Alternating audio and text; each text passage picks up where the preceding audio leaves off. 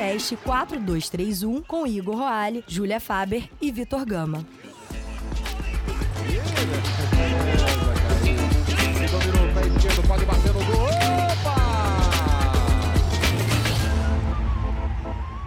Fala galera, tá começando mais um podcast 4231, episódio de número 74 e o nosso segundo episódio, né, desse especial da quarentena aqui, o nosso jogando em casa. O primeiro episódio foi com o Rafael Silva, que joga hoje no Lyon, jogou na seleção brasileira, Manchester United, amigo do nosso convidado hoje também, já jogaram juntos.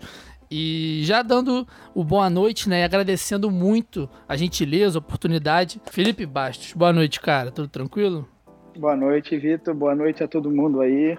É, obrigado pelo convite. Vamos conversar, vamos dar muita risada, conversar sério também, mas sempre importante. Gostei muito do convite de vocês, ainda mais nessa quarentena, né? Falar, falar de futebol é muito bom. É isso. Muito obrigado de novo por, ter, por estar participando aqui com a gente. E hoje, né, não fugiu da luta, não deu migué de trabalho. Seja bem-vindo de volta, Igão. Eu achei que você ia me apresentar também, porque às vezes a audiência já esqueceu um pouco também quem eu sou. Acho que valia a pena dar uma lembrada. Mas e aí, galera, eu tô de volta. Dessa vez consegui driblar um pouquinho do, da mão invisível do capitalismo e tô de volta, né? É isso. E também sempre fugindo dessa mão invisível, né? Julinha, minha parceira, roubou o posto do Igor, já tá comigo aqui há mais tempo agora. E aí, Julinha, mais uma noite, tudo tranquilo? E aí, Vitor, e aí, galera toda, como estamos? Tudo tranquilo por aqui, assim, meio nessa bad de ter que ficar em casa que ninguém aguenta mais, mas aí a gente aproveita e dá uma divertida aqui de vez em quando. Obrigada também, Felipe, por ter é, aceitado o nosso convite. Acho que vai ser bem bacana essa entrevista aqui hoje. Então é isso, já dando sequência no programa. Para quem ouviu o programa da semana passada com o Rafael, também foi direto, a gente se apresentou já mandou ver direto. E igual né, ao programa do Rafael, vamos começar esse nosso programa aqui com o Felipe com áudio de um cara que o Felipe conhece há algum tempo e topou participar com a gente, então vamos ouvi-lo. A primeira pergunta que eu queria saber é se é verdade a história aí, é, que eu fiquei sabendo aí para um amigo dele, que a mãe dele descia o cacete nele porque ele cagava na roupa. Vocês acreditam? Quando era moleque, 11, 12 anos. Ai, Deixava freada na cueca, a mãe dele fazia. Dava uma coça nele e fazia ele limpar. Queria saber se é verdade. E a segunda pergunta. É... é... Aqui é o Fábio, né? Então, vou perguntar, tô voltando pro. Eu acho que eu vou voltar pro Brasil daqui a pouco. E eu queria saber aí se. Se eu voltando pro Brasil, ele tem vontade de, de voltar à parceria de seleções de base aí com a gente, com os gêmeos. E voltar a jogar com a gente. para terminar a carreira. Então é isso, agradecer, né, ao Fábio. Primeira, pergu primeira pergunta é, é... Isso, isso aí não era eu, era ele, que ele dormia lá em casa, os dois. Mas o Fábio, o Fábio era demais, o Fábio era, é, é, era, era cagão mesmo, era cagão. E ele tá falando que sou eu, mas não sou eu, é ele. Entendeu? Entendi, entendi. E a segunda pergunta é um sonho que eu tenho jogar do lado dele novamente. A gente jogou junto com 10, 11, 12 anos e depois na seleção com 15 até os 17. A gente é amigo desde, desde lá, faz tempo que a, gente é, que a gente tem essa amizade. E é um sonho, sim, que eu tenho de jogar ao lado deles e, e encerrar a carreira do lado deles, por que não? É, falta, falta, falta um tempo ainda, né? Não. 30 anos, dá o quê? Dá pra jogar mais uns 6, 7 aninhos aí, tranquilo. É, né? vamos ver, vamos ver, vamos ver se, se a cabeça aguentar e, e, e, o corpo também, a gente vai indo, a gente vai indo. A gente conversa bastante que a gente não quer é, ficar batendo cabeça, ficar aí é, batendo em um time, batendo em outro, já, já, já com uma certa idade. Então a gente quer chegar no final da nossa carreira, mas nem tudo é como a gente planeja, né? É, exatamente. E, é, de aí, verdade. E se a gente, planeja, a gente planejou lá com 10 anos terminar a carreira juntos, vamos ver, vamos ver com quantos anos a gente vai terminar a carreira. É, aproveitar até, né, que você citou que, vocês, que você conhece o, o Rafael e o Fábio desde os 10 anos, jogaram juntos. Fala um pouquinho desse comecinho, Felipe. Você fez a base no Botafogo, não foi? Botafogo, é. E aí, contar, só pra gente, né, me encaminhar aqui, a gente costuma fazer como uma linha do tempo, né, até para ficar mais fica mais fácil para todo mundo raciocinar, saber de qual momento da, da carreira a gente está falando. Então, o fato do comecinho é sempre importante. E você jogou com eles no Botafogo, então? Isso, eu saí no, no futsal, né? Em Uhum. 2001, a gente 2010, 2000 e 2000 para 2001, a gente jogou, a gente começou a jogar junto no futsal do Botafogo. Aí 2002 a gente foi campeão carioca. E eu fui pro campo do Botafogo e eles pro campo do Fluminense. E eu fiquei no Botafogo de 2001 até 2007 no, no- no- na, na base do Botafogo e, e paralelo à seleção também, seleção é, todas as seleções de base, 15, 16 e 17. E logo depois do Mundial do, de, de, de 2007 na Coreia, eu fui, eu fui pro, pro, pro Benfica, de Portugal. Aí foi quando, quando minha carreira mesmo de profissional, meu primeiro jogo de profissional foi no Botafogo em 2006, mas meu primeiro jogo profissional valendo foi é, é, Benfica em Portugal, foi em Portugal já, eu já me profissionalizei já em Portugal. A gente até falou com o Rafael aqui, né, na semana passada, sobre essa seleção de base que era a seleção de vocês, né? Que era fenômeno e quanto, quanta gente realmente seguiu a carreira de jogador de futebol e deu super certo, como a gente costuma dizer, que era uma seleção, assim, muito boa mesmo, só tinha jogador craque. A gente ficou mais 50 partidas sem perder. Né? Desde o Sub-15 até o Sub-17. Por um acaso, no primeiro jogo nosso no Sul-Americano, a gente perdeu pro Peru. A gente. Aí depois a gente foi campeão sul-americano em 2007, no Equador. É, mas a nossa seleção era, era- eram jogadores assim. é, hoje que já tiveram uma carreira muito bonita, mas é, jogadores que na época faziam totalmente a diferença. Fábio, Rafael. Ele citou alguns? Fábio, Então, a gente citou, a gente citou, a gente chegou, a gente chegou a até falar bem rapidamente, né, os jogadores que foram convocados, né, Carné, Rafael, Fábio, você, Juliano, Michael Bolt, Lulinha, Dodô, Alex Teixeira, não sei o que, falou, a gente deu É. essa passada rápida pelos, pelos convocados. É, e, é- e teve jogadores também que, que, que eram muito bons, muito bons, mas que não viraram jogadores de futebol, para tu ver como é que é, é, é é difícil ainda a competição. Você tá, você tá numa seleção brasileira que teoricamente são os melhores da, da, da, da categoria, e mesmo assim tem alguns jogadores que não viraram ainda.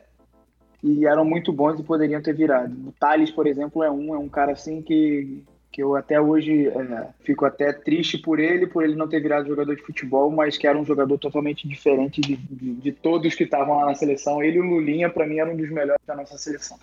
Aí, ó, mais um. Aí, Igor, seu momento. Mais um fã Igor- aqui na mesa. O Igor tem um, Ô, ele tem um Felipe, caso ó, de calma, o fã Felipe- o Felipe- mas vai, Gão. Vai responder pra mim. O Lulinha é ou não é um dos ídolos do Ceará? Cara ficou Eu acho que é, eu acho que é. Ele jogou muito aí no Ceará. jogou muito no Ceará. Ô Igor, pô, a gente já fez. É porque eu vou falar de novo essa história, segunda vez seguida. A gente fez uma, um programa e o Igor falou, né, que o Lulinha era um dos ídolos do Ceará. E aí eu tenho um conhecido, um amigo lá, que, que tem um podcast do Ceará, na verdade. E ele fez um. Aí eu falei com ele, falei, pô, o Igor falou isso aqui, você pode participar com a gente, falando se é verdade ou não. E aí a opinião não bateu muito com a do Igor, mas deixa pra, deixa, deixa Você pra lá. sabe, sabe que, que a opinião de torcedor em certos momentos não conta, né, Vitor?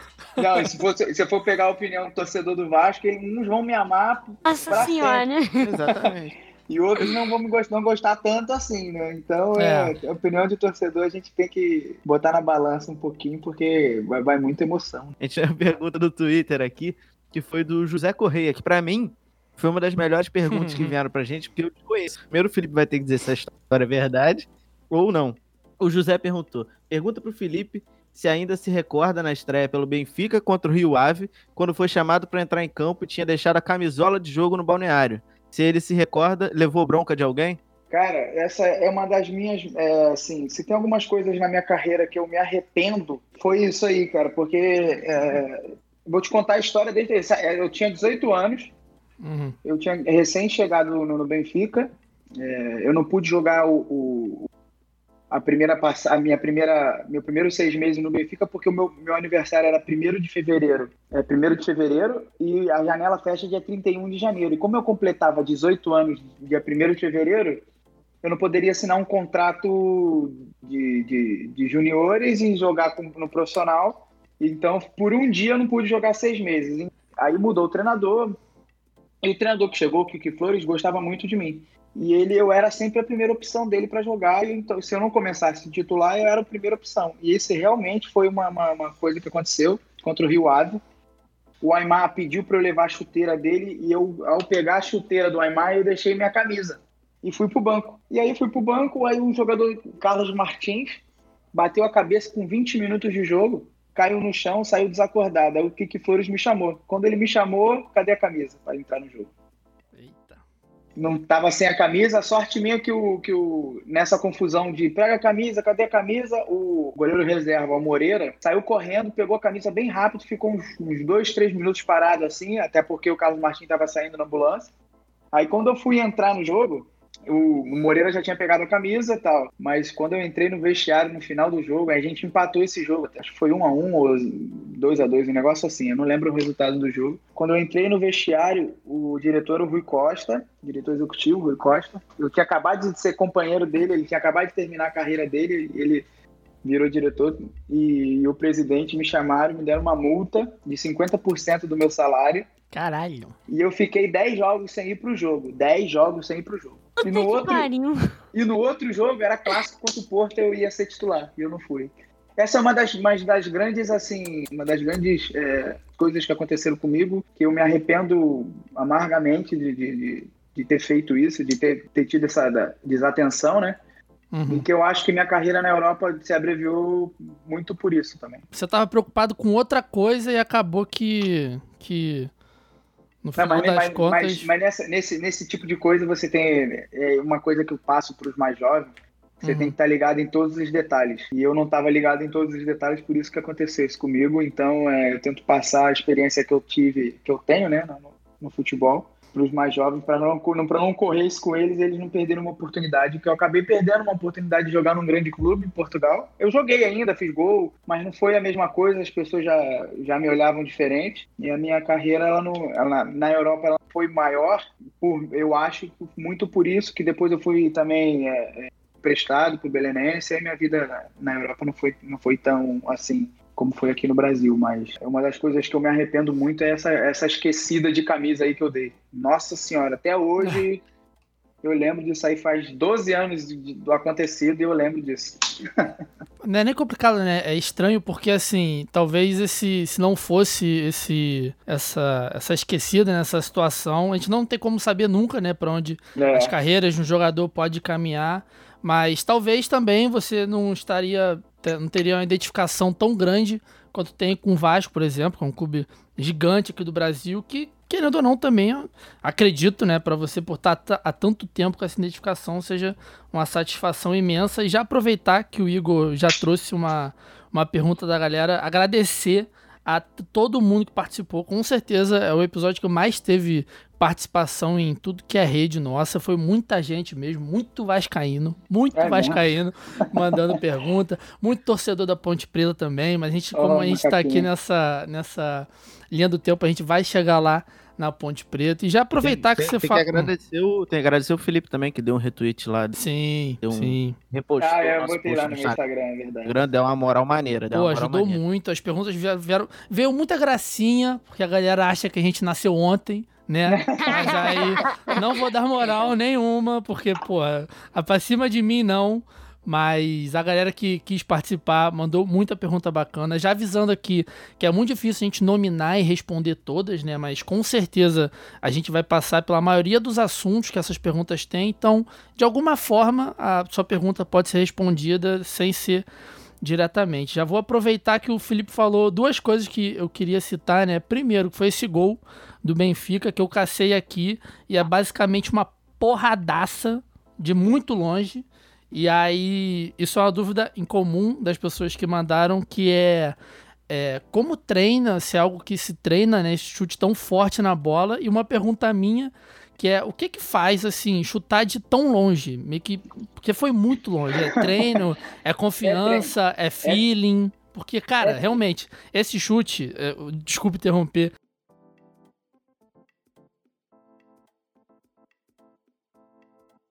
Quem quiser procurar, posso, a gente pode botar o link também nas redes. Foi de muito longe e foi mó golaço ainda. É, foi meu primeiro gol como profissional esse gol aí. Caraca, é muito longe. Mas é treino, basicamente é treino. é, é um, é um pouquinho de tudo, é feeling, é treino, é muito treino, isso aí é muito treino e muito meu também. Eu sempre bati, bati na bola desde pequeno, muito na bola. Sempre fui assim, é, é, fominha para chutar no gol. É, os, os, depois você pode perguntar para o Fábio Rafael, meu apelido era chuta-chuta. então, eu, é, eu sempre fiz isso. E, e, e quando eu fui subindo de, de, de, categoria até chegar ao profissional, é, eu sempre treinei muito depois do, do, do treino, chute de, de longe, é, chute forte, faltas de longe, faltas é, é, forte, falta colocada também. Sempre, exaustivamente, sempre treinei muito. E no jogo você, às vezes, não tá pedindo o chute de fora da área, e você tem que sentir ali no jogo que a melhor oportunidade para você chutar. Cara, e esse gol, assim, foi um gol, um dos gols mais bonitos da minha carreira. E um, dos, e, e um, gol importante porque foi meu primeiro também, e esse primeiro a gente não se esquece, né? É, e aí. Tem um... Ô, Vitor, só para fazer um, um parênteses aqui, porque a gente Sim. tem que botar o nosso amigo Pedro para trocar uma ideia com o Felipe, porque eu e o Vitor a gente tem um amigo que é o Pedro, que ele joga futebol assim, amador, né? Só que ele tem um problema. Menos que, que, amador, menos é, que amador. É, só que ele tem um problema que ele, que ele não sabe chutar, cara. Então é um, é um problema crônico dele, até quando é ele vai treinar, jogar. Pedro. Não, quando ele vai jogar videogame. Ele faz gol com X, pô. E não é brincadeira. Ele chuta pro gol com o botão do passe. Muito bom, cara. Muito bom. Não sabe chutar na vida real, nem no videogame. Nem no videogame. E aí, uma coisa que eu tava vendo aqui, o Felipe, que nessa passagem curta, né, que você teve no Benfica, você você chegou a ter qualquer tipo de contato com o Jorge Jesus, porque meio que na época que você foi emprestado, ele estava chegando, não foi mais ou menos isso? Não, ele foi meu treinador é, na, na, na pré-temporada. Na pré-temporada a gente eu, eu fiz pré-temporada toda com ele. Uhum. Mas só que Benfica na época contratou muito jogador e eu tinha eu tinha eu tava vindo de temporada sem jogar. E até ele mesmo pediu para eu ficar, porque eu era muito novo. Não, eu quero jogar, eu, eu tinha vontade de jogar, quero jogar, quero jogar. Eu acabei sendo emprestado pro Belenense. Chegando lá, eu fiquei nem três, três quatro meses no Belenense, porque teve é, é o presidente do Benfica pediu, pediu para que eu voltasse, porque não estava acontecendo as coisas lá no Belenense e ele não queria me desvalorizar. E, tá, e aí, eu voltando pro Benfica, eu, eu, já Jesus foi meu treinador, um cara assim que eu aprendi muito com ele. É, o sucesso que ele está tendo no Flamengo não é novidade nenhuma, quem já viu ele trabalhar lá em Portugal. É, eu sou muito agradecido por, por algumas coisas que ele me ensinou, de verdade. E, e seguindo aqui, né, nossa linha do tempo, 2010, você chega no Vasco, que eu acho que vai ser. Chega na minha casa. Um dos nossos. Acho que não, com certeza o nosso principal assunto aqui hoje. E na estreia, 3, 4 minutos dentro de campo, caixa. Então, é. assim, é, foi o que a gente tava falando, né? Às vezes, umas coisas. A males que vem para bem, né? Chegou muito bem no Vasco, se identificou muito rápido. 35, o Ceará não consegue pressionar nesse momento. O do Ceará se revolta porque o Jonathan já tá de pé. Felipe bateu, fica na barreira. Felipe Bastos por baixo. Gol!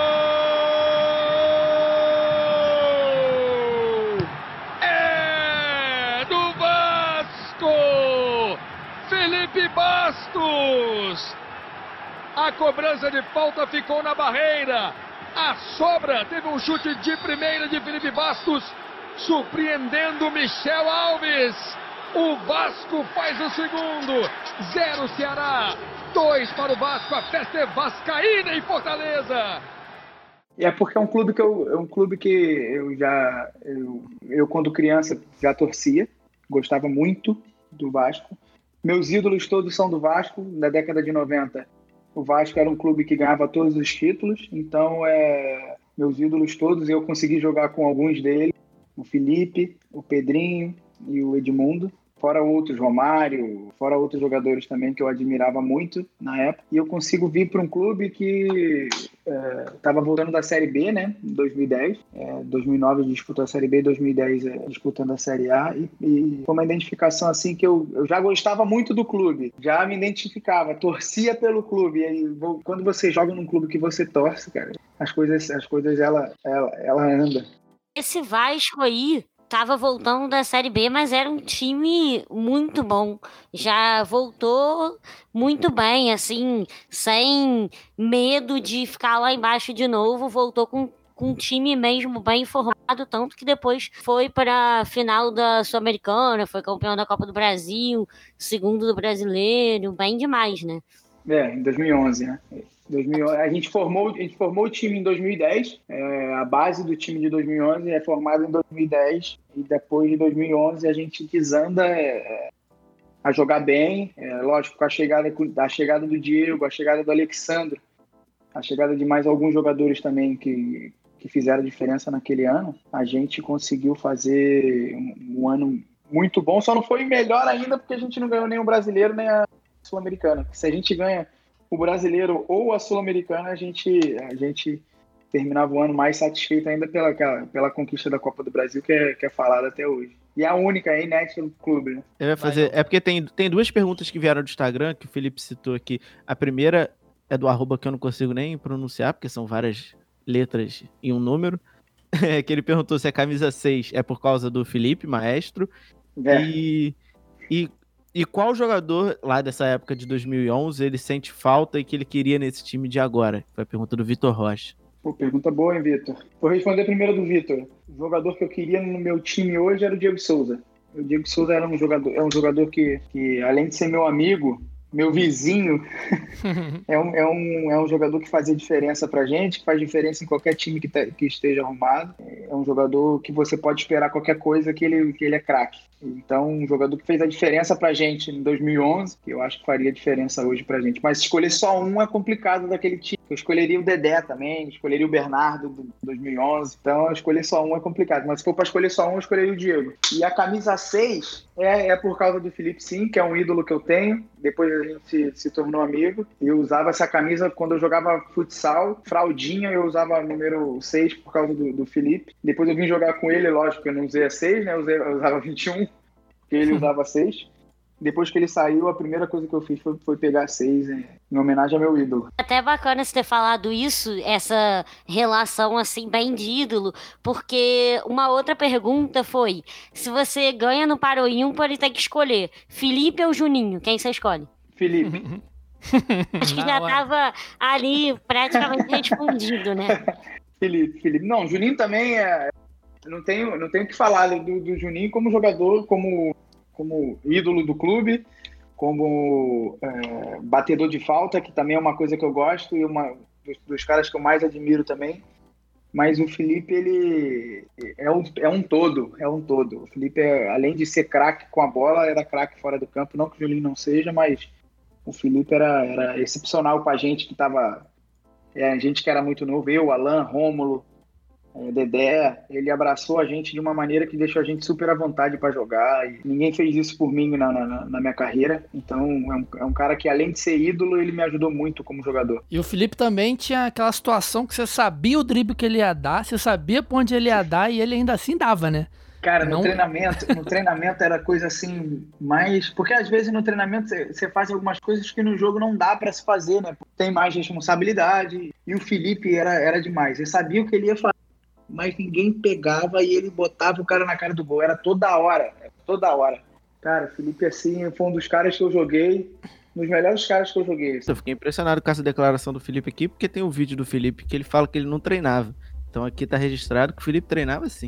Treinava, cara, treinava. Isso aí, isso aí, é, pra, isso aí é pra vender. Ele treinava assim, cara. Treinava, treinava muito. E ficava irritado quando perdia alguma coisa no treinamento. Cara, muito bom. E aí tem mais uma pergunta aqui, né, sobre esse time de, de 2011, que é do Alceu, que ele pergunta como era o clima da, da, do vestiário, né, porque o time começou um ano não muito bem no Carioca e terminou sendo campeão da Copa do Brasil, do Campeonato Brasileiro. Como é que, que, que funciona isso, né, dentro do vestiário? Porque, querendo ou não, embora a gente, todo ano a gente se engane falando que o Carioca não significa nada, que o Carioca tem que funcionar. O Carioca como um estadual, né? Citando todos os estaduais. Uhum. Tem que funcionar mais pro time pegar jeito, pegar, pegar a liga para os campeonatos mais importantes, mas que a gente mais vê é treinador sendo demitido, jogador sendo transferido por causa dos estaduais. Então, assim, como funciona ali dentro, tendo um início de ano não tão bom e conseguindo concluir esse mesmo ano com um vice-campeonato brasileiro que é difícil pra cacete e um título da Copa do Brasil. A gente, a gente no, no início do ano, a gente perdeu quatro jogos seguidos. Na época o treinador era o PC. O PC é, acabou sendo mandado embora. E aí chegou o Ricardo Gomes, cara. Ricardo totalmente tranquilo e consciente da, do grupo que ele estava pegando. Junto com o Ricardo chegou o Diego e o Alexandre, também que foram peças fundamentais no ano nosso. Mas a gente também, a gente teve uma reunião antes, depois dessas quatro derrotas, a gente teve uma reunião dentro do vestiário que é, muitos jogadores falaram e as coisas que mais se falou é que se a gente não mudasse a nossa atitude dentro do, do campo, não adiantava mudar de treinador que a gente ia continuar perdendo. E uma coisa que a gente teve foi a mudança de, mudança de atitude, que no mesmo campeonato a gente chegou na final é, da Taça Rio contra o Flamengo, acabamos perdendo nos pênaltis. Depois, na final da Copa do Brasil, ganhamos Curitiba, até a final da, da Copa do Brasil, ganhamos em Curitiba. Chegamos é, até a última rodada com, com chance de ser campeão brasileiro. Chegamos é, na semifinal da Sul-Americana contra a Laú, que foi o campeão, depois foi o campeão, a Laú. Era a, Sul era a Laú do São Paulo, não era? Laú, Laú do São Paulo. Era uma das, um dos melhores times sul-americanos que, que já teve. Mesmo. É. E a gente, a gente perdeu, eu acho que a gente perdeu a classificação dentro de São Januário, que quando a gente estava 1x0, a gente toma um gol aos 43, 44 do segundo tempo. Aí eles empatam e a gente tem que sair para o jogo lá no Chile e acabamos é, perdendo lá no Chile de 1x0. Um time que era muito bom. Mas o nosso time, o nosso clima, a gente, o nosso clima foi um dos melhores climas que eu já vivi dentro de um vestiário. Porque a gente era uma mescla de jogador novo, dançando com jogadores experientes e a gente se dava muito bem, muito bem. Não tinha divisão e a gente fazia, cara, vestiário. A gente levava a alegria que a gente tinha no vestiário para dentro do campo. E isso, isso trazia é, resultados fantásticos e a gente teve vários resultados aí dentro desse ano fantástico que a gente, com certeza, muito pelo ambiente que a gente tinha, que a gente vinha no vestiário, a gente vinha dentro do pro jogo, sabia que a gente ia ganhar e a gente se perguntava, a gente vai ganhar de quanto hoje, de tanta confiança que a gente tinha, não de menosprezar o adversário, mas era da confiança que a gente tinha na gente mesmo. Então, é, foi um dos melhores ambientes que eu já vivi dentro do futebol. É, e, e esse lance de, de confiança, né, foi algo que o Fábio e o Rafael falaram também que muitas vezes quando qualquer jogador fala sobre isso, né, às vezes pode parecer exatamente essa arrogância, mas é só uma questão até de, de ânimo próprio, né? Você tem que se dar para você jogar, para você fazer qualquer coisa e também porque se o momento é bom, se, se o grupo todo tá na, na mesma pegada, né, não tem por que sentir diferente. Cara, e, e esse time era uma a gente brincava, zoava muitas das vezes a gente passava isso para o campo e a gente, quando a gente fazia alguma coisa, eu dava uma caneta, eu dava um chapéu, um olhava para dentro, um olhava para o outro dentro do campo e começava a rir, mas não de menosprezar o adversário. Às vezes também a gente tomava uma caneta ou tomava um chapéu, a gente já zoava o outro companheiro. Cara, e, isso a gente foi levando o ano inteiro, foi um clima, é, como eu vou, vou, voltar a ser repetitivo, vou, vou repetir aqui, um dos melhores climas, um dos melhores ambientes que eu já vivi dentro do futebol. E a gente é amigo até hoje, a gente tem grupo no WhatsApp e a gente, a gente fala, a gente comenta algumas coisas. A gente lembra com muito carinho desse, dessa, desse ano de 2011, porque foi um ano que a gente não queria que terminasse. Quando teve o último treino, eu me lembro até hoje que a torcida foi lá é, agradecer a gente pelo ano que a gente fez. E a gente dentro do vestiário, alguns jogadores saindo chorando. Eu fui um deles. E que, que o ano também foi perfeito pra gente, cara. Um ano que, que, que começou não tão, tão bom assim como a gente queria e terminou de maneira maravilhosa. Só não terminou melhor porque a gente não foi campeão. Né? É, e, e, querendo ou não também, no ano seguinte aconteceu algo que é muito difícil, né, no Brasil principalmente, que é um mesmo time manter uma boa sequência por dois anos inteiros, né? Porque o 2012 do Vasco também foi muito bom até o, o aquele chegou, tava chegando firme na Libertadores, teve é. lá o lance do, do próprio é. Diego contra o Corinthians, no Campeonato Brasileiro terminou em quinto, ou seja, não foi um, um, um ano ruim, como normalmente a gente vê aqui daqueles altos e baixos, né? Aquela gangorra que tem. Então, assim, era realmente um grupo muito bom e já, já pedindo para você falar um pouquinho desse ano de 2012, até daquela própria Libertadores, e já encaminhando para a sua ida Ponte Preta, né? Que também é, foi uma, uma passagem muito importante na sua carreira em outra competição internacional na mesma Sul-Americana. Em 2012, aconteceu primeiro, a primeira vez que eu fiz dois gols num jogo, numa Libertadores, é, contra o Allianz Lima um jogo de classificação nosso, a gente, a gente tinha perdido o primeiro jogo para o Nacional em casa, a gente foi andando na, na competição e precisava ganhar o jogo do Aliança para a gente classificar. E aí o jogo fora no Peru, um jogo muito difícil, eu consegui fazer dois gols esse jogo, um jogo que eu recordo muito bem, um jogo que, que, é, que não sai da minha cabeça até pelos gols que foram, né? O primeiro gol a bola desviou e a bola caiu atrás do goleiro mas o segundo gol foi um golaço também. chute de longe, chute, esse chute de longe que eu erro aí direto. Mas quando entra, né? Pô, quando entra, é um golaço. Então, aí em 2012 a gente perdeu para o Corinthians é, na, na, na, Libertadores. Aí o time se desmanchou um pouquinho, a gente conseguiu ainda no Brasileiro chegar em quinto, mas o ano de 2013 não começou muito bom, né? para mim, paralelo paralelo ao Vasco. Eu, tá, eu tava em, em, em, uma negociação com, com o Inter, então eu não comecei é, a jogar, eu não ia jogar Carioca, passei o primeiro turno inteiro sem jogar e eu não fui transferido. Aí eu não fiz a pré-temporada, não fui transferido e eu até comecei atrás dos meus companheiros, né? E aí eu voltei a jogar e eu não estava indo tão bem, tenho consciência disso. E o melhor momento Pra, melhor, a melhor coisa que eu fiz no momento foi é, buscar novos ares, até para eu voltar a, a, competir, voltar a me sentir bem como jogador e, e bem nos jogos. Foi quando surgiu a Ponte Preta para mim, que era uma das, uma, das, uma das coisas mais importantes da minha carreira. Eu fiquei quatro meses na Ponte Preta e foram quatro meses intensos e que eu sou agradecido à Ponte Preta até hoje pelo jogador que eu fui depois da Ponte Preta, porque é, vivi experiências dentro da Ponte Preta. Chegamos numa final de Sul-Americana é, com um clube modesto, com um clube de, de, de menores de menor investimento, eliminamos Velho, eliminamos São Paulo e chegamos numa final contra o Lanús com muita confiança e poderia ter sido é, melhor, porque a gente não foi campeão, mas foi uma, uma campanha muito boa. Eu fui um dos melhores jogadores na final. Para mim foi uma, uma, uma, virada na minha carreira. É, eu tenho, tenho duas perguntas aqui que eu acho. É porque é que foi muito, foi muito marcante pra gente, é, enquanto a gente estava recolhendo essas perguntas e tal, que a gente comentou antes, eu e o Vitor até, que esse carinho da torcida da Ponte Preta com você, tão pouco tempo que você jogou lá. Quando o Vitor foi, eu não tinha me atentado.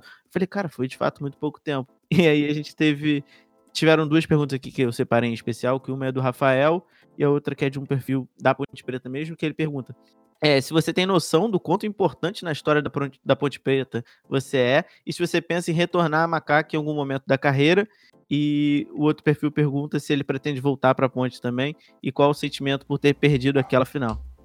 Cara, eu não tenho, a gente não tem noção quando a gente o quão importante a gente é, né, pro time, mas eu sinto que eu sinto carinho do torcedor da Ponte Preta.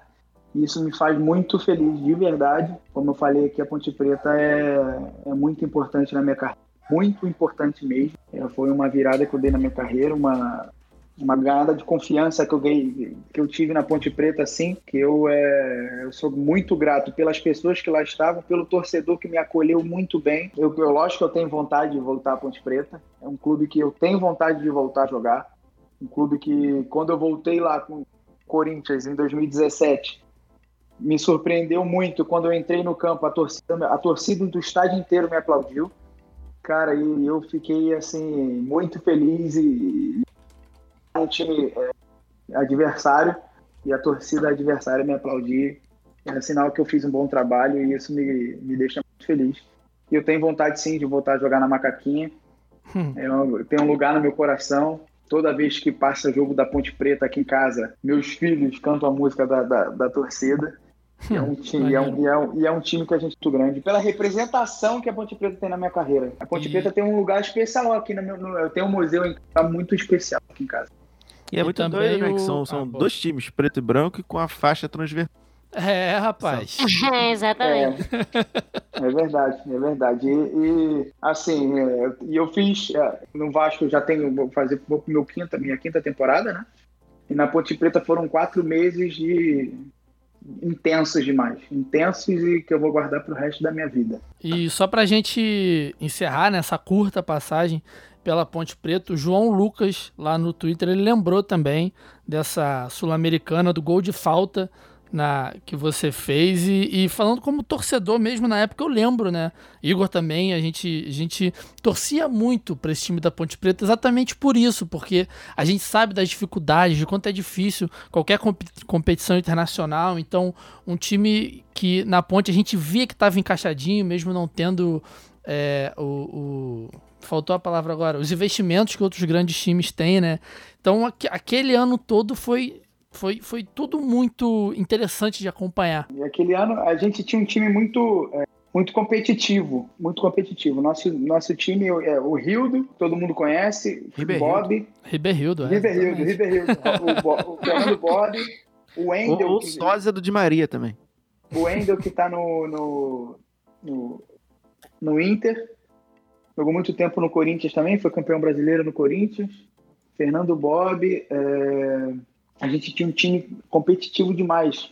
E a gente, no, no brasileiro, a gente acabou. Porque também, quando eu cheguei na Ponte Preta, a gente tinha 15 pontos. A Ponte tinha 15 pontos na virada do turno. Então era muito difícil a gente.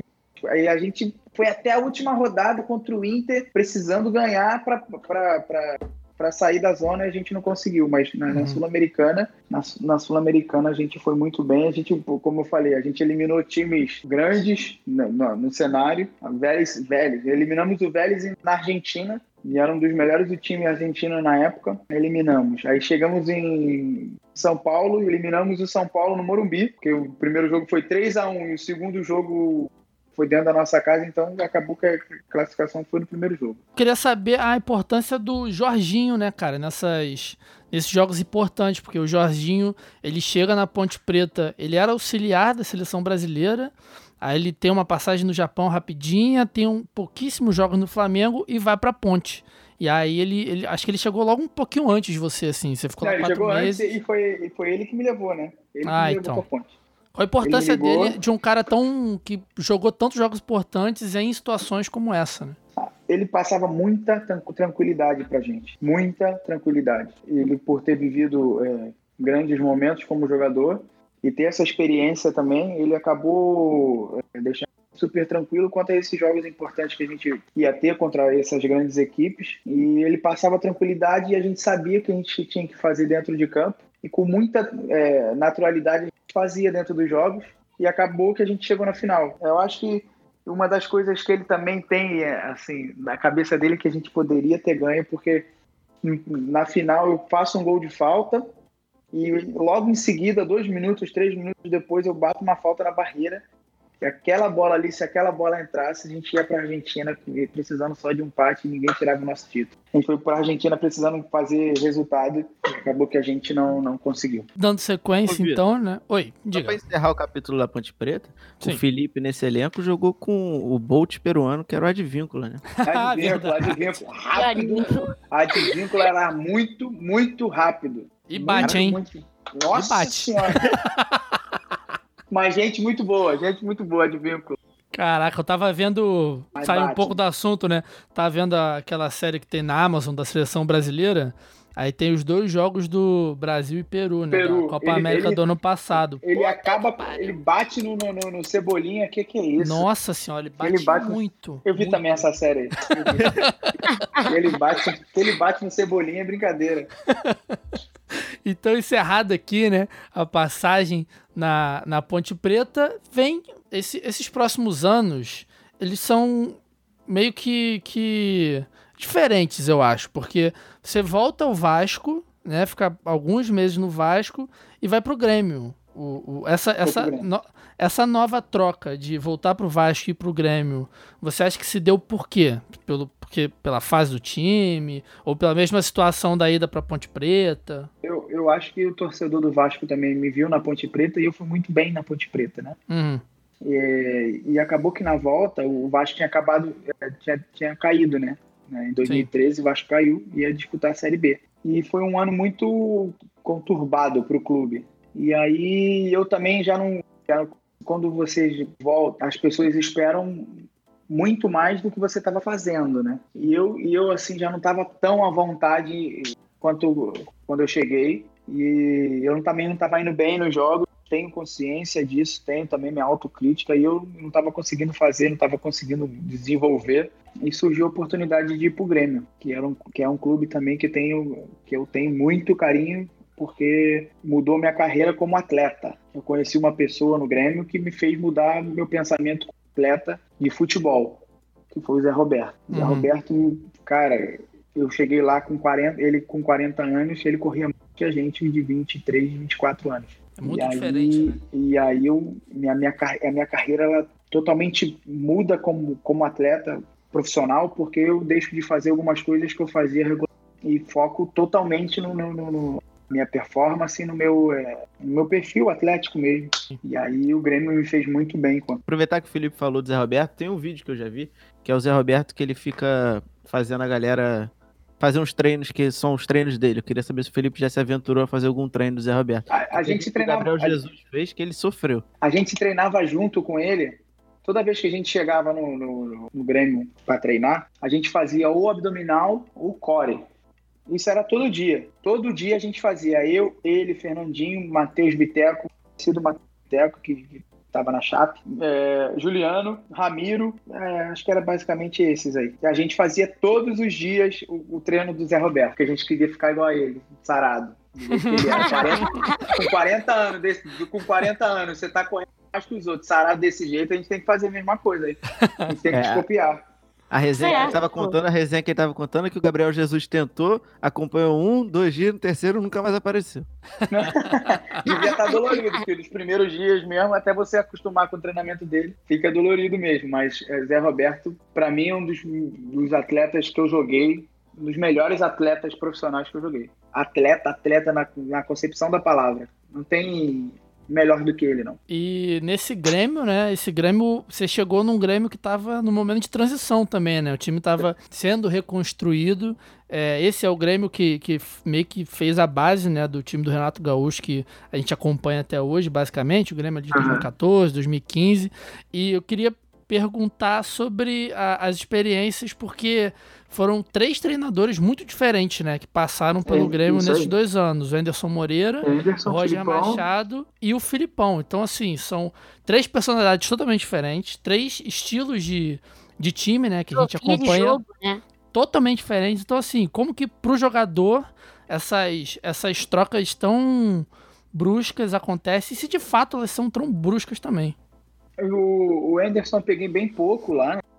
que assim que eu cheguei, é, ele a gente jogou dois, dois jogos e aí ele, ele foi mandado embora, então eu peguei pouco o Anderson.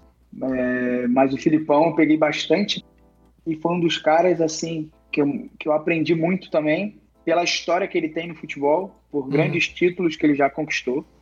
Que é cara campeão, é pentacampeão do mundo, então. E um tem... Filipão pós 7x1 ainda. Ele estava completamente. Isso aí, o Filipão pós 7x1 chega com muita vontade de vencer, com muita gana, e passou isso pra gente, cara. Ele passou isso pra gente. A estreia dele foi no primeiro Grenal, e ele me botou para jogar. E eu não tava jogando, não vinha jogando.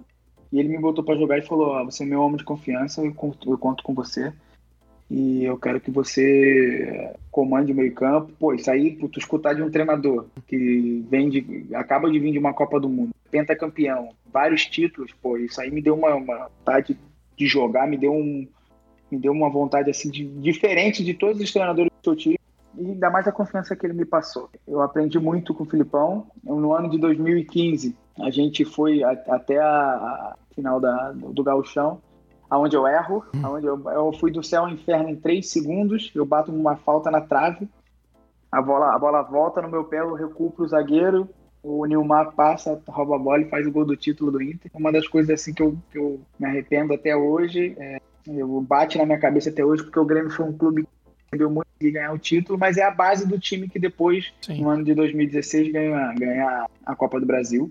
Terminaram em terceiro no Brasileirão esse ano também. É, terminou em terceiro e eu logo fui vendido é, e aí que a gente entra no Emirados Árabes, né, cara? Porque uma das perguntas que a gente tem aqui, que é como é a cobrança nos jogadores lá no futebol árabe devido aos, aos altos valores, né, que os clubes têm de investimento, de salários, e, e ou, não, ou se é, o futebol brasileiro ainda é muito mais. tem muito mais pressão.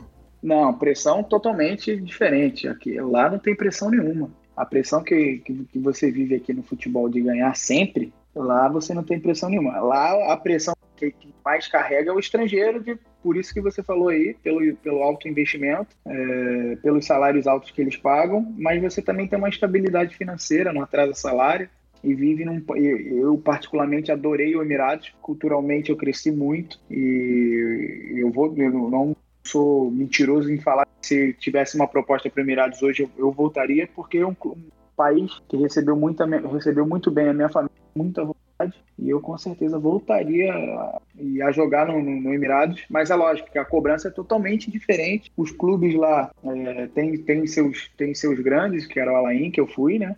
O uhum. Arley o Arley, que era o time do Everton Ribeiro na época, e a gente disputava sempre quem ia ser campeão, e o Jazira, que era o time do Thiago Neves. E a gente disputava sempre quem ia ser o campeão e quem estava sempre brigando pela, pela, pela, pelas competições, mas a pressão totalmente diferente daqui do Brasil. Foi por é, isso que eu voltei, é. e foi por isso que eu voltei em 2017, porque chegou uma hora que é, você por você ser tão competitivo e querer estar tá vencendo sempre, é, a cobrança pro, pro, pro, pro árabe é, pro, não é tão, tão grande assim e você acaba se, se acostumando com aquilo ali e não era isso que eu queria e era no momento que precisava de mais, de mais cobrança Aí eu saí de um lugar que não cobrava nada e fui Corinthians. Só.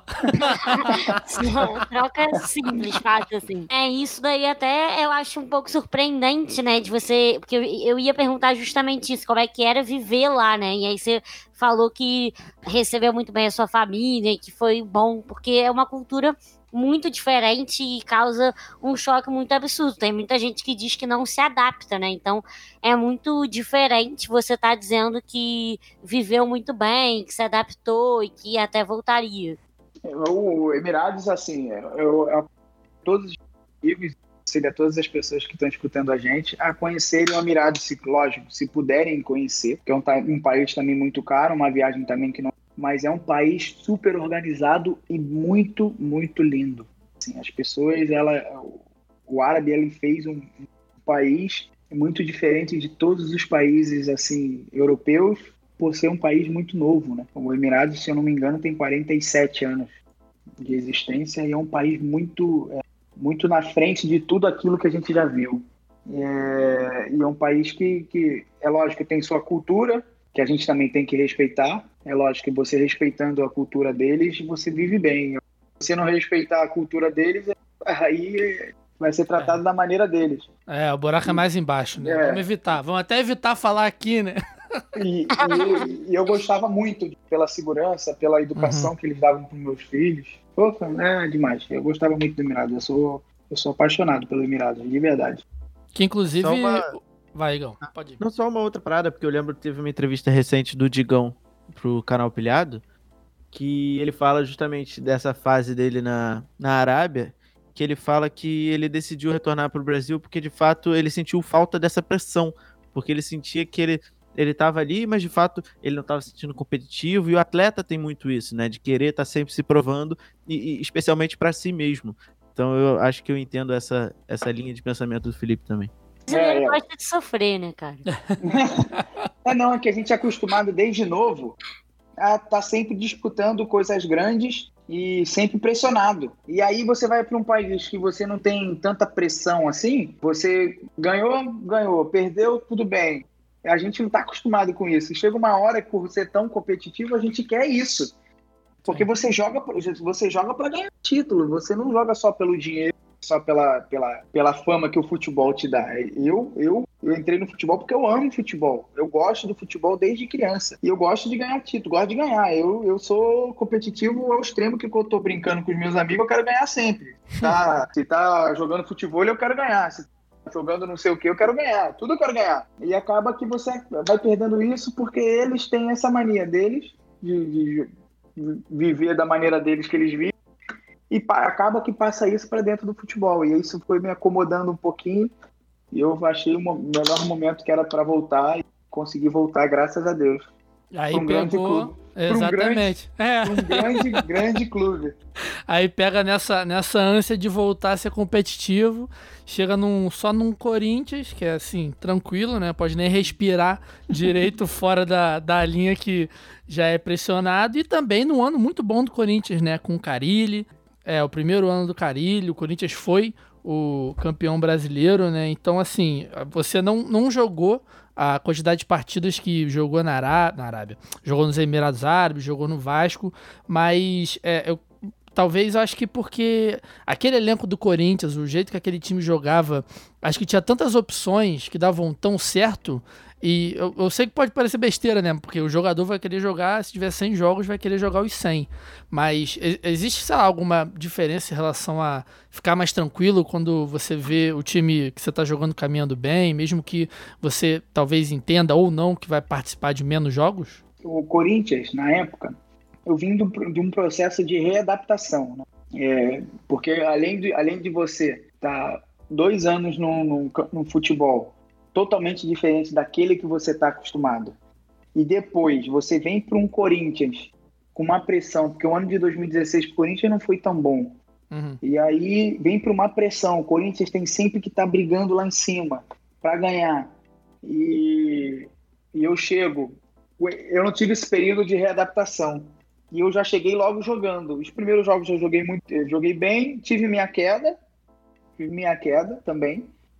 E aí Aí é onde que eu variei e o Michael entrou. Quando o Michael entra, o time muda. E eu vejo uhum. isso também. Eu vi isso. Sim.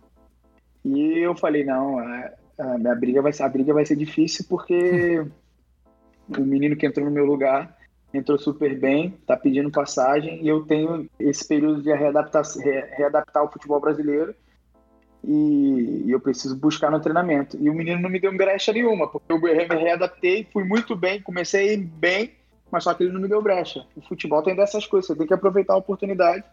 Sim. E, e, e o Mike soube aproveitar. E, e eu, e eu esperando, lógico, jogar e bem, e não consegui jogar, mas dentro do, do vestiário eu, eu tentei fazer o melhor possível para que a gente conseguisse os resultados. E os resultados vieram com a conquista do Paulista e a conquista do Brasileiro nesse ano, que foi bom para quem não jogou, foi bom, ótimo para quem mas é lógico que fica aquele sentimento que eu podia ter, ter, ter, jogado mais, mas fico muito feliz, muito feliz mesmo de ter participado de, desse, desse grupo que foi campeão em 2017. Fez, fez história no Corinthians porque a gente era tido como uma né?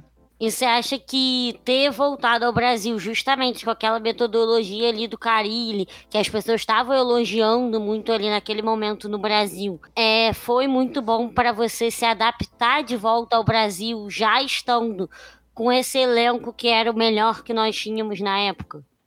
É, assim, é, o, Carilli, o Carilli também, ele, ele, ele, foi o primeiro ano dele como treinador e ele, e ele é, se apegou nos, nos, mais experientes, conversava bastante com a gente. É, eu, Jô, Jadson, Rodriguinho, Balbuena. Ele conversava muito com a gente e, em paralelo a isso, a gente também tinha um, ambiente muito parecido com o Vasco de 2011 e que a gente conseguiu é, dar seguimento naquele dar seguimento naquelas competições que a gente muita pressão que é do brasileiro Uhum. A gente acabou ficando fora na Copa do Brasil nesse tempo e está na disputa do brasileiro. A gente ficou fora da Copa do Brasil para o Inter, em a pressão aumentou, aumentou mais ainda. E com os jogadores experientes que a gente tinha e o ambiente que a gente conseguiu segurar, e logo depois, na frente, ali, logo depois de ser eliminado na Copa do Brasil, conseguiu ser campeão brasileiro. É, acho que foi o melhor momento, sim. Não me arrependo de nada, de nada do que aconteceu naquele ano. É, e sou muito grato mesmo ao Corinthians pelos títulos que, que, que, eu conquistei. Eu que sou grato ao Corinthians porque que, é, que me ensinou muita coisa, DNA vencedor, é, que eu vou carregar para o resto da minha carreira, que eu não vou parar, depois que eu parar de jogar futebol, vou continuar trabalhando no e eu vou carregar o DNA Corinthians porque é DNA, DNA vencedor. Tem uma pergunta que veio lá do nosso grupo do WhatsApp do Vinícius, que ele pergunta Boa. exatamente como era essa convivência com o time de 2017, que ele falou aqui que lembrou que você não jogou tanto assim, mas que ele lembra das matérias que você era um dos caras ali responsáveis na resenha. Queria saber como é que era essa convivência com o time de 2017. É, é, é, eu sempre gostei de fazer. Ninguém gosta de trabalhar num ambiente ruim. E eu sou, eu sou assim, cara. Eu gosto de trabalhar também num ambiente bom, é, porque me faz bem trabalhar em ambiente bom. E uma das coisas que eu, eu acabei de falar para vocês que se eu não estava dando para eu jogar, eu ia fazer possível para que o ambiente estivesse muito bom para as pessoas que estavam dentro de campo se sentissem confortáveis e, e felizes de, de estar ali, porque eu sabia que em qualquer momento nada melhor do que você entrar com o time ganhando. Sim. E foi isso que aconteceu a gente, a gente tinha um ambiente muito, muito parecido com o Vasco de 2011. A gente conversava, a gente brincava, a gente jogava é, videogame no quarto um do outro, a gente invadia o quarto do outro, besteira no quarto do outro. É, indo para os jogos também, a gente tinha a mesma confiança que, que a gente tinha no Vasco em 2011. Então, indo para o primeiro turno, no primeiro turno de, de, de 2000, 2017, a gente fez o melhor primeiro turno de todos os tempos aí no, no, no brasileiro. A gente fez 46 pontos, eu acho que nem o Flamengo conseguiu. Então a gente, a gente, a gente não perdeu. Passou primeiro um turno inteiro sem perder. É muita coisa, tá maluco. E aí eu falei, eu não vou. Eu, eu realmente joguei só 23 jogos, 25 jogos não. Mas foram assim, é, jogos que eu falei, não, eu vou entrar e eu vou ter que dar o meu máximo. O que os caras estão fazendo dentro de campo eu não posso. Mas como eu falei, os jogadores que estavam jogando para eu jogar, e eu também não, não, não, não fico. É lógico, triste de não ter jogado, mas eu não fico. Lógico eu não fico triste porque eu fui campeão. Muitas das vezes, o campeão de um grupo vencedor, você precisa de jogadores não só aqueles que jogam, mas aqueles que fazem o treinamento todo dia, faz com que, que o, com que o grupo cresça e seja vencedor como a gente foi. É, confiança tá, tá no dia a dia, né? Principalmente. E também nessa ânsia de competitividade, você sai do Corinthians com a pressão absurda, não satisfeito, vai pro esporte, que é outra pressão. outra pressão, eu só joguei em clube que tem pressão. É, então, tirando, tirando essa, essa passagenzinha nos Emirados, no Emirados aqui. É, foi pra relaxar. Aqui no Brasil, meu irmão. Ah, entendi. um pouquinho de férias, né? Rapidinho. Um pouquinho de férias de pressão. e vai pro esporte, cara. Então, uma temporada só no, no esporte, em 2018. Time uhum. que, que também estava em, em num processo já um pouco de reconstrução também, já com não muitos investimentos, mas o elenco muito experiente, né? O próprio Magrão, o Durval encerrando a carreira, tinha o Hernando Brocador, o Marlone, vários caras que também tiveram. Michel Bastos, caraca! Michel, os caras tiveram é, muita Mar. história. Muita história no, no futebol e. e com, quero, não sei nem perguntar direito, porque. Foram... Ô, Vitor, calma. Hum. A falta na entrada da área ali do esporte, você é o técnico, Felipe Bastos ou Michel Bastos? Fala pra mim. Fecha o olho, um. Tanto faz, pô. Tanto Felipe Bastos, né? pô. Tá maluco? Ele que tá aqui comigo, vou falar tá, que não. Tá, tá, tá, igual, tá igual o paredão no Big Brother, tirando o babu, é, faz, né? Exatamente, pô. Só, um da direita e um da esquerda. Se quiserem bater de trivela, bate também. Fica à vontade, não tem nada com isso, não. Tira para o ímpar ali. Mas quero saber como é que foi, né? Porque. E tentar se, se, existe alguma diferença, por exemplo, da pressão em São Paulo para a pressão no Sul, para a pressão no Rio, da pressão lá em Pernambuco. Do Nordeste, né? Assim, foi o Nordeste, ele tem a sua é, particularidade, né? Por quê?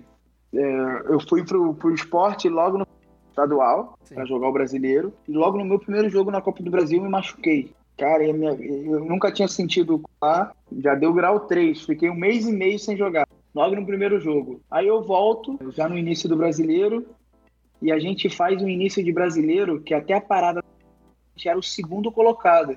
Sim. E, cara, a gente tava, tava indo muito bem mesmo. E a gente conseguiu ir até a parada da Copa, a gente estimou ir com uma pontuação, a gente tipo, que dobrou a, a pontuação.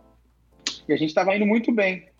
E essa parada da Copa, ela veio para atrapalhar a gente, porque a gente perdeu a nossa batida, que a gente estava. O ritmo, vindo, né? É o ritmo que a gente estava vindo. É, perdemos alguns jogadores que eram importantes, que é que quando você está num time com um investimento é, ajustado, um investimento curto, todas as peças são importantes. Se você perde, perde alguma peça, vai te faltar alguma coisa ali na frente. E foi isso que aconteceu. O Anselmo acabou indo para o mundo árabe e eu fui um dos caras que aconselhei ele aí, uhum. porque para a vida nossa de jogador, a gente também precisa fazer o nosso pé de meia. Sim. E não tem lugar melhor para você fazer o que é o mundo árabe, o futebol de hoje. E aí eu falei para ele, não, você tem que ir. É lógico que a gente vai sentir sua falta aqui. E a gente acabou que sentiu muito a falta dele, uhum. porque acabou é, é, a gente não a gente não sabendo jogar sem ele, porque era uma muito importante pra gente, quebra-cabeça. E acabou que a gente não fez uma boa é, segundo e acabamos caindo. E a pressão que se tem no Nordeste é totalmente diferente do Sudeste. Porque a pressão do Nordeste você já vem antes de começar o campeonato, será que a gente vai cair? Será que a gente vai cair? Porque é, é, são, é, são viagens muito longas e a gente mora num país que é continental. Muito grande, né? Cansa e cada, muito. Né? E cada viagem é no, no, mínimo de duas horas. Você pega é, Rio, Pernambuco, é duas horas. Uma hora e pouquinho. É mais que duas horas e pouquinho. Uhum. Você pega São Paulo, quase a mesma coisa. Aí você pega para Pernambuco, Porto Alegre, três horas. Tem, é. tem que passar em São Paulo ainda. Então a gente sabia da dificuldade e acabou que a gente acabou caindo.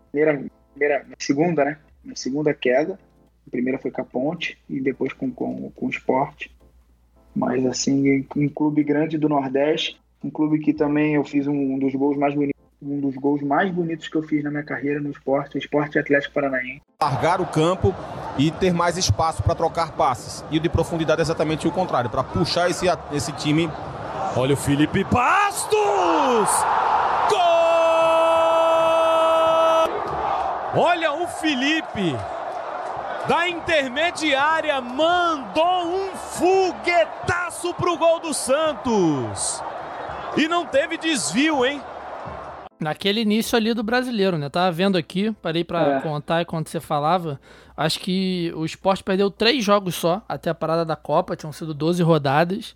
Ou seja, é muita coisa, é uma pontuação muito boa. Muito e, boa. E um time, e quando o time tem esse menor investimento, depende muito dessa sequência, né? E aí quando, tanto que aconteceu com o Palmeiras o esquema inverso. O Filipão chega no Palmeiras, Palmeiras fica, sei lá, 30 e tantos jogos sem perder no Brasil. Sem perder, e ele acaba campeão. Né?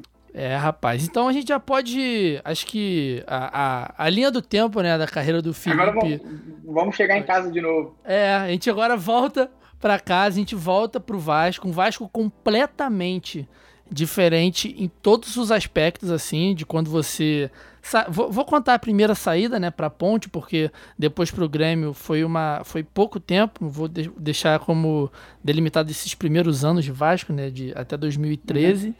E um Vasco completamente diferente, né? Uma crise política muito grande, uma crise dentro de campo também, uma crise não, né? Uma pressão dentro de campo por causa dessa crise política muito grande também. O Vasco tentando se, se tendo que se provar a todo custo, a qualquer momento, e, e, como é essa volta, esse carinho da torcida, né? Porque, como você disse, tem torcedor que ama, tem torcedor que não ama tanto assim, não vou usar a palavra odeio, porque odeio é muito forte, é, mas é. Do, do feedback que a gente recebeu, quando a gente recebe as perguntas, tem duas coisas que vêm da torcida do Vasco. Um, o fato de você provavelmente ser o dançarino oficial do time. Cara, isso faz tanto tempo. Isso faz tanto tempo. Isso faz tanto tempo que marca, né? Cara, marca, eu, tenho, eu, tenho história, eu tenho uma história maravilhosa sobre Todo Vascaíno ama isso, não tem como. É muito Se não ama isso, não é Vascaíno de verdade. Eu tenho uma história maravilhosa sobre essa dança. Você quer que eu conte agora, Vitor? Quero, vai, aproveite esse momento. Ô, Felipe, eu tenho que ser muito sincero, foi o dia que você me salvou. Na verdade, mas você nem sabe disso. eu, tava, eu tava numa dessas festas aí da Zona Sul do Rio de Janeiro e eu, eu já não sabia onde eu tava direito, assim, dentro do ambiente ali que eu tava, eu já, já tinha me perdido um pouco, tava sem meus amigos, sem ninguém. Tava começando a ficar agoniado, porque eu tava sem bateria, não tava achando nada. Aquele lugar tava me incomodando de uma forma, eu querendo ir embora. E aí foi um momento que eu olhei pra pista de dança, eu não tô brincando, a pista de dança tinha um telão gigante. Tava o funk comendo solto. Tava passando em looping o Felipe Baixo dançando no telão. eu fiquei ali, cara. E tudo começou a ficar bem, eu comecei a ficar tranquilo, achei meus amigos. Cara, minha noite A paz de baixo, virou foi a paz de quando eu vi o Felipe A parte de baixo. Exatamente. Dançando atrás do DJ. Em looping, cara. O DJ tocou a festa inteira com o Felipe Muito dançando. bom, cara. Muito bom. Salvei alguém na noite, viu? Exatamente. Aí, Mas aqui a gente, a gente tem duas histórias, né? Que é o fato do dançarino e o fato da paz de baixo também, que são assim. Acho que são duas coisas incríveis que pouquíssimos jogadores você pode falar que, que a gente pega uma, uma, uma marca, um meme tão positivo assim que vai perdurar até dizer chega. Cara, e é, uma, é uma coisa é, que eles começaram a falar isso em 2012, 2013. E eu, eu toda vez que algum torcedor vem com- falar comigo, paz de baixo. E aí, a partir de agora, todo mundo que vem falar comigo, paz de baixo, falei, então vamos tirar foto com a mãozinha assim, com a paz de baixo. eu carreguei isso pra mim. é. se, não, Muito se, não, bom. se não é ruim, eu, É eu bom, pego, eu exatamente. Tem que pego. Se não é pegar. ruim, é bom. Eu pego. É uma coisa que eu, o carinho do torcedor do Vasco, cara, eu, eu tenho o carinho deles é, e eu, eu carrego isso porque eu já falei, eu, eu me sinto em, realmente me sinto muito bem em casa. Tem uma pergunta do Flores, que é um vascaíno ilu- ilustre do nosso grupo. Ilustre. Sempre, sempre participa do programa. Quer saber como é, como é hoje ser um dos veteranos dentro do elenco e como é essa relação com os garotos chegados da base. Veterano nada, que eu só tenho 30 anos. Não, mas veterano, envelhecer. Mas veterano é diferente de velho, pô. É, Isso é, é, experiência. veterano é experiência, não é idade, pô. Aí, pô, melhorou, minha experiência. experiência. E, e como os mais velhos enxergam, no geral, a necessidade que o Vasco tem em usar bastante a, a base, né? Porque o Vasco tá sempre revelando muitos jogadores e que, que, como é que é essa relação com a garotada do Vasco? Eu, é, eu, eu tenho pra mim que eu faço tudo que fizeram por mim um dia. Como o Felipe e o Luizão lá no Benfica fez por mim, o Felipe fez aqui também no Vasco. Eu vou fazer por eles, eu vou dar conselhos, eu vou estar do lado deles.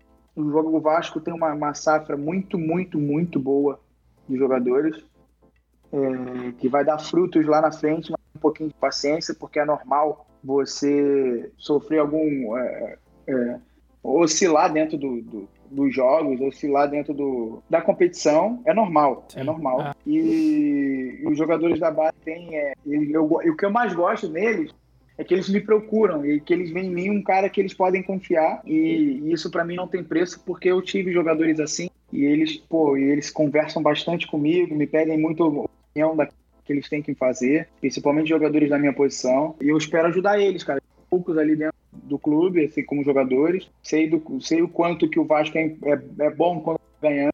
Sei quanto que o Vasco também é difícil quando, quando tá perdendo.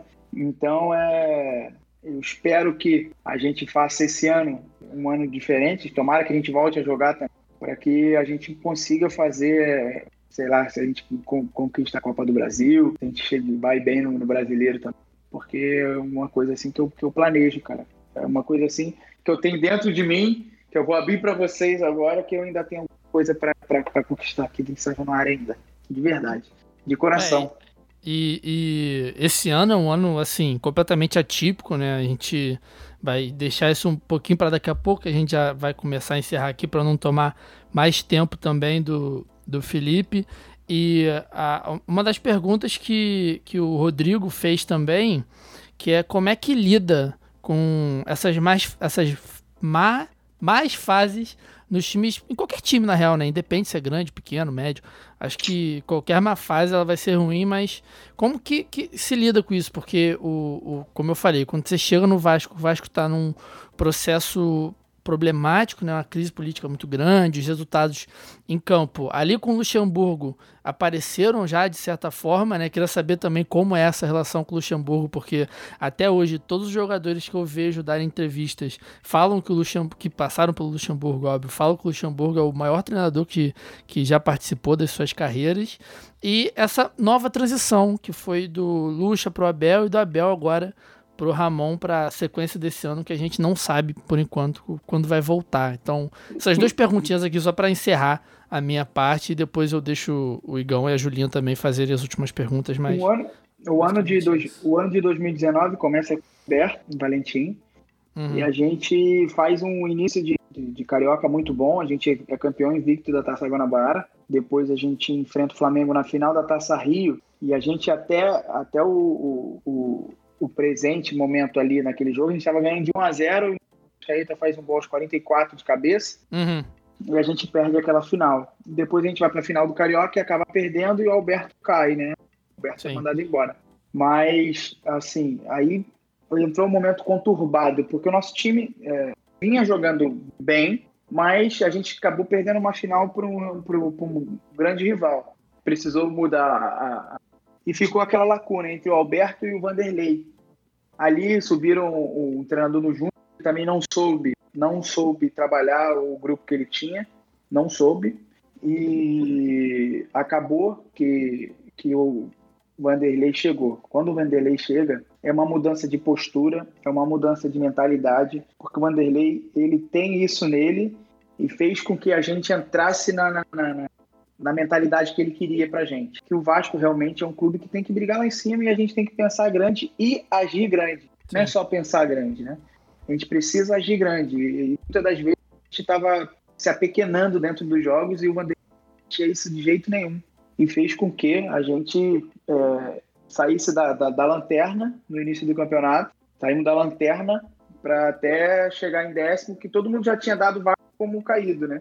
E o Vanderlei foi o grande responsável com que a gente é, mudasse de, de, de- de, nível né, dentro do brasileiro. Mas só que a gente não conseguiu chegar na Libertadores, título nosso, porque é, de onde a gente saiu, a gente, a gente conseguir chegar na Libertadores era, um, era uma, uma grande conquista pra gente. A gente conseguiu americana e a gente tá indo, cara. A gente tá, tá a gente espera também conquistar alguma coisa esse ano, porque o torcedor do Vasco, a gente.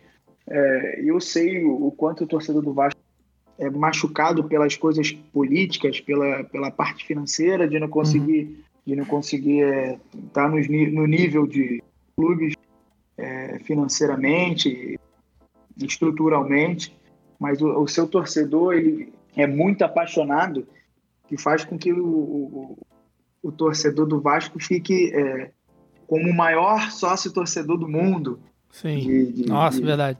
Como é que, só- como é que os jogadores só sentiram torcida- isso? Rapidinho, antes de, de, de- de- Só te interrompendo, como é que foi isso lá dentro, assim? Só uma do- torcida apaixonada para fazer o que a torcida. Nenhuma Caraca. torcida, por um momento, por um momento assim complicado que o clube vem vivendo, faz o que a torcida do Vasco fez pelo, pelo Vasco. Nenhuma, nem, nem- a gente não viu. Todos os clubes já passaram por um momento, momentos Sim. complicados.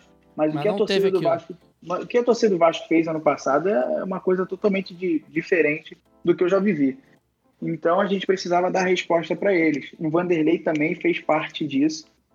O Vanderlei ele fez com que o nosso time jogasse e fez com que é, a gente é, conseguisse coisas dentro do brasileiro que a gente era fadada aí no, no- no primeiro turno e a gente conseguiu mudar isso. E na virada do ano eu não fiquei nesse renova, não renova, fica, não fica, vai, não vai. E quando eu voltei já já tava no, já eu peguei muito pouco o Abel, quatro jogos só, não tive Sim. oportunidade de jogar com ele. E agora o Ramon, o Ramon, Ramon- Ramon já vinha trabalhando o cara é um cara super estudioso, um cara inteligente, como jogador de futebol, um dos craques que o futebol já, o futebol brasileiro já produziu Batia falta também, né? batia muita falta, um cara que cobra muito a gente é, antes dos treinamentos a, co- a cobrar falta. É, ele exaustivamente cobra a gente a isso. É, e é um cara super estudioso, super estudioso de futebol e que é um cara que está querendo muito vencer. E a gente espera conseguir isso junto com ele, porque ninguém faz nada sozinho. Ainda mais Exatamente. e o cara que está querendo muito. A gente faz com que é, junta a fome com a vontade de comer. Quer muito dar resposta. Sabe que o nosso ano não começou muito bem. Mas a gente quer dar a resposta de, de- de- Não, o ano não começou bem, a gente teve essa. é, por causa da pandemia, mas na volta a gente tem que dar resposta pro torcedor e pro Ramon também, que, que vai começar a carreira dele como treinador. Igão, Julinha. Julinha, tem alguma pergunta? Porque eu só tenho bobeira agora pro final. Quero contar um caos, só para rápido, só para finalizar Bora. aqui meu- do meu lado. É, no ano passado, eu fui lá em São Januário assistir um jogo infiltrada na torcida do Vasco, justamente porque o Felipe é, chamou o meu cunhado e eu acabei indo junto nessa Gente Gente, muito rolê boa, Rafael Cury. sensacional aí. O Rafael Coro é o cara mais elogiado desse programa aqui. ó. Gente muito boa, gente muito boa. Aí, enfim, fui lá ver Fluminense e Vasco, no caso Vasco e Fluminense, porque foi lá em São Januário, jogo 11 horas da manhã, aquele foi? solzinho é que gostoso foi na mesmo? cara. Eu fui, pô. Foi? Ah, é a estreia do foi? Lucha, não foi? 2x1 Vasco, né? Ah, Fiz a um Vasco. Gol do Bruno César. Ah, é. Coisa horrorosa. Fluminense jogando bem demais aquele time lá do Diniz, eu lá, Felizona e Diniz, né? Jogando bem zaço, tomamos esse 2x1. Filho, o Digão foi expulso. Aí foi consertar a defesa, enfiaram o Frazão lá de substituição. O maluco foi expulso também. O Fluminense ficou com 2 a menos, tomamos 2 a 1 um. Sol pra cacete naquela merda, eu já como, né? Entregando os pontos, já vamos cair, tudo bem, tranquilo. Aí, no final do jogo, a mãe do Felipe chega, ela não sabia que eu era Fluminense, eu tava lá de camisa branca, fazendo a plana, né? Aí ela chegou e falou: Ai, obrigado por vocês terem vindo, super simpática. Você é muito pé quente, né? Aí eu é. Arrasei. Mal sabe ela. Mal o sabe ódio que ela, eu né? carregava em meu coração. Muito bom. Ah, Ai, muito bom. Minha mãe super, minha mãe sendo sempre muito simpática. Minha mãe é, Adorei, minha mãe me adorei ela. Minha mãe me acompanha desde outros meu, meus vídeos, né? é, de futsal. Eu tinha oito anos, minha mãe lá na torcida. Minha mãe, é- minha mãe me acompanha desde, desde sempre. Minha mãe é uma guerreira. Minha mãe abriu mãe, muita coisa jogando de futebol. E eu sou muito grato a ela. Muito, muito, muito. Obrigado, mãe. Coisa linda demais, Igão. É, eu tenho fechar naquele clima? Duas bobeiras pra fechar. A primeira é que o Felipe falou muito de paixão, né? Sim. E eu acho que essa paixão ela fica refletida no braço agora do Guarim, porque o Guarim tatuou a Cruz de Malta. Isso eu achei uma doideira, mas eu achei incrível, porque eu tenho um amigo vascaíno que trabalha comigo que tá louco com essa notícia até agora. E a minha pergunta, na verdade, é que se em algum momento dessa jornada recente do Felipe pelo Vasco, teve algum jogo que o Ribamar fez gol e botaram no vestiário a música do Hoje Tem Gol do Ribamar. Claro, pô, no jogo contra o Botafogo. Eu acho que No eu, jogo contra, no jogo eu contra o Botafogo. eu queria ter vivido esse momento. Eu queria estar dentro desse vestiário. O jogo do Essa- Botafogo que ele deu uma chapada lá no, no LR. Hoje tem gol do Ribamar. Eu só, só eu sei. Só eu sei porque eu tenho um vascaíno dentro de casa, meu filho, ele escuta isso aí toda hora. Nossa, é- essa é a música. eu- quando, quando eu tô jogando meu FIFA aqui, é a música que eu boto alto pra cacete e vou embora, pô. A música anima muito. É, no jogo contra o Botafogo que ele fez o gol lá é, contra o Botafogo, né? Que ele fez aquela chapada, deu aquela chapada, cortou pra dentro, chapou na, na, na gaveta. É, a gente botou no vestiário. A gente botou no vestiário. Cara, Nossa, que Ribinha. Ribinha. Acho que merecido, né? Muito bom, muito bom. Então, vamos, vamos fechando aqui nosso programa. É, queria agradecer demais da conta ao Felipe por ter dado esse tempo pra gente, ter conversado com a gente. A carreira do Felipe é muito interessante, passou por diversos times, ganhou, perdeu, caiu, cara, fez de tudo. Ou seja, não faltou história nenhuma pra gente contar. Na real, faltou, né? Então vamos deixar pra Falta outros Libertadores. programas. É, ainda- ainda vai chegar, Pro com meu, certeza. pro meu museu aqui, pro meu museu ficar completo, gente. É ter muita coisa. Libertadores. E se ganhar É no Vasco, então, meu Deus do céu. aí Melhor eu- ainda, eu né? posso encerrar. Depois que eu ganhar a Libertadores, encerra. Aí chama o Fábio, chama o Rafael, chama o Coutinho que todo mundo Ai. quer, desde que o Coutinho saiu, o A Allan gente vai jogar em Kardec, qualquer todo lugar. mundo. Vou jogar em qualquer lugar, qualquer lugar, qualquer lugar. E aí aproveitar também que o Felipe tá fazendo uma ação muito importante, né, Felipe, na, na doação para as pessoas da barreira do Vasco. Então, é, agradecer demais da conta mesmo. E se você quiser falar um pouquinho sobre essas doações também, para a gente encerrar o programa, porque a gente está passando um momento muito difícil. Então, a gente usa aqui o programa né, para a gente esquecer um pouco, falar de futebol que faz muita falta no nosso dia a dia. Obrigado a vocês, gente. é, de verdade, obrigado pelo convite. Eu acho que esse momento que a gente está vivendo, a gente precisa responsabilidade, ficar em casa, fazer com que isso não se alastre cada vez mais como sendo aí no mundo e que a gente ajude o próximo também, né, cara? Porque a gente precisa, é, a gente está vivendo um momento em que a gente precisa botar a mão na consciência e que as pessoas também é, precisam da nossa ajuda. Em São Januário, é, o pessoal da barreira do Vasco, o pessoal do entorno de São Januário que muitos são as pessoas que trabalham com venda de, de bebida, venda de comida ali no entorno, e como não está tendo jogo, jogos, é, acaba perdendo o seu sustento. A gente espera, tá lá no meu Instagram, se você quiser ajudar da maneira que tem que ajudar. Eu também é, eu sou muito engajado a ajudar as pessoas, porque a gente está nessa vida é, não só para acumular riqueza, mas sim para ajudar as pessoas que mais precisam e que precisam da, da, das pessoas que têm condição de, de, de ajudar. É, e eu espero que Deus abençoe vocês também. Muito obrigado mais uma vez. E boa noite, gente. Boa, obrigado pela linda. resenha muito boa que a gente teve hoje aí. Valeu, meu irmão. Igual o Julinho, algum recadinho final? Eu só queria avisar que... beijos. E hum. essa, esse, essa semana aí eu vou gravar um episódio do Mais Que 11, vai sair, Boa. vou desenterrar. E Boa. aí o programa assim que sair eu aviso vocês. Boa. E Felipe, último pedido aqui pra gente encerrar o programa.